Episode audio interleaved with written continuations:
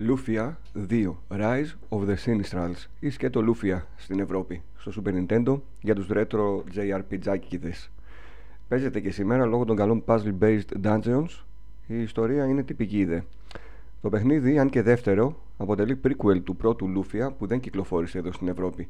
Το Lufia 2 λοιπόν εξιστορεί το πώς οι Sinistrals εμφανίστηκαν στον κόσμο και πώς εξελίχθηκαν οι μάχες με αυτούς 99 χρόνια πριν όχι 100, 99. Ο Μαξίμ είναι ένας χαρακ... χαρισματικός ξυφομάχος από την πόλη του Έλσιντ που δεν γνωρίζει πώς εξελίχθηκε σε αυτό το σημείο αλλά ούτε και το παιχνίδι σου αποκαλύπτει. Όταν όμως φτάνουν στη Λούφια, οι υπεράνθρωποι κατακτητές με ηγέτη τον Ντάος, τον Σίνιστραλ του φόβου, θα πρέπει να χρησιμοποιήσει αυτές του τις ικανότητες για να σώσει τον κόσμο. Ένα cast μοναδικών χαρακτήρων συμπληρώνει τον ήρωα σε αυτήν την top-down αναζήτηση από την ε, παιδική του φίλη Τία η οποία τρέφει και ένα ρομαντικό ενδιαφέρον για τον ίδιο, τον Γκάι, έναν περιπλανόμενο πολεμιστή που συμπληρώνει την ομάδα αφότου ο Μαξίμ έσωσε την αδερφή του, τον Ντίκαρ, έναν πολύ δυνατό σωματοφύλακα, τον πρίγκιπα Άλεξ από το βασίλειο του Μπάουντ, τον Λέξης, ένα φοβερό εφευρέτη, τον Άρτι, έναν elf τοξότη, καθώς και τέλος την Σέλαν, ε, την αρχηγό του στρατού του Παρσλίτ, που γίνεται και γυναίκα του ήρωα κάπου στη μέση του παιχνιδιού. Οι αλληλεπιδράσεις των χαρακτήρων είναι ένα μεγάλο ατού του παιχνιδιού έναντι άλλων αντίστοιχων σε μια κατά τα άλλα παραδοσιακή ιστορία, όπως για παράδειγμα αυτή η φιλική αντιπαλότητα που αναπτύσσει ο Ντίκαρ με τον Γκάι. Οι μάχες είναι turn-based, με τον παίχτη να επιλέγει να επιτεθεί, να πραγματοποιήσει ξόρκια, να χρησιμοποιήσει αντικείμενα, να ενεργοποιήσει δυνάμεις των αντικειμένων για να αμυνθεί απέναντι σε μυθολογικά πλάσματα, ζώα, πολεμιστές και πολλούς άλλους όμορφα σχεδιασμένους εχθρούς. Πολύ σημαντική προσθήκη στο gameplay είναι και οι ειδικές ικανότητες IP skills που οι μετρητές τους γεμίζουν από τις επιθέσεις των εχθρών.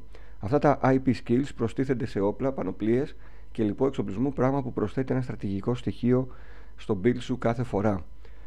Κατά την είσοδο σε ένα dungeon, όλα τα τέρατα εμφανίζονται στο χάρτη και μπορούν να αποφευχθούν εφόσον ο παίκτης το επιθυμεί. Πραγματικά, πόσα λίγα JRPG παιχνίδια επιτρέπουν αυτό. Είναι τρομερά εκνευριστικό κατά τη διαδικασία της εξερεύνησης, καθώς λύνεις puzzles και το παιχνίδι επικεντρώνεται σε Zelda style puzzles ή ψάχνεις θησαυρούς να αντιμετωπίζεις random ανούσιους εχθρούς. Μέσα σε ένα dungeon όπως και στο Zelda μπορείς να χρησιμοποιήσεις ειδικά αντικείμενα όπως βέλη, βόμβες, άγκιστρο που θα φέρουν σε πέρας την εξερεύνηση στο μπουντρούμι.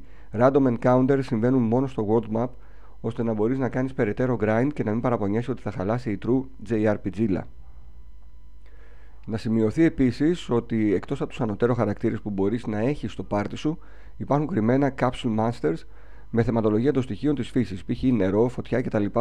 Που ανεβαίνουν και αυτά levels μέσω αντικειμένων που θα τους φοράς και μπορούν να πολεμούν δίπλα σου με καθοδήγηση όμως από την AI του παιχνιδιού.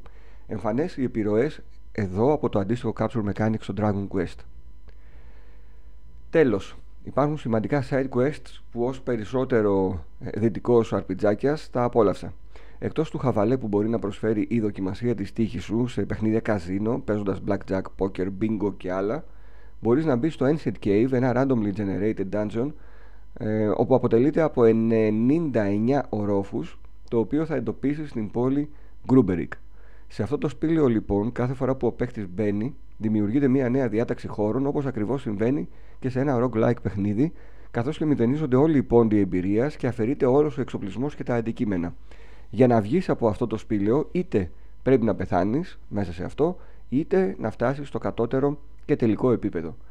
Είτε να βρεις ένα ειδικό αντικείμενο, το περίφημο Providence. Μέσα στο σπήλαιο, καθώς κάνεις progress, θα βρίσκεις αντικείμενα είτε από μπλε σεντούκια είτε από κόκκινα. Τα κόκκινα αντικείμενα μπορούν να χρησιμοποιηθούν μόνο εντός του σπηλαίου αυτού, ενώ τα μπλε αντικείμενα μπορούν να χρησιμοποιούνται και εκτός στο υπόλοιπο παιχνίδι. Επίσης, αντικείμενα που βρίσκονται στα μπλε σεντούκια μπορούν να πέσουν και από τέρατα εκτός. Συνεπώς, μπορείς να τα φέρεις και μέσα στο NCR Cave χωρίς να χαθούν.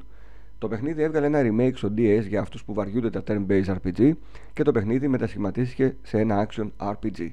Το retro review ήταν από τον Neo The Reaper.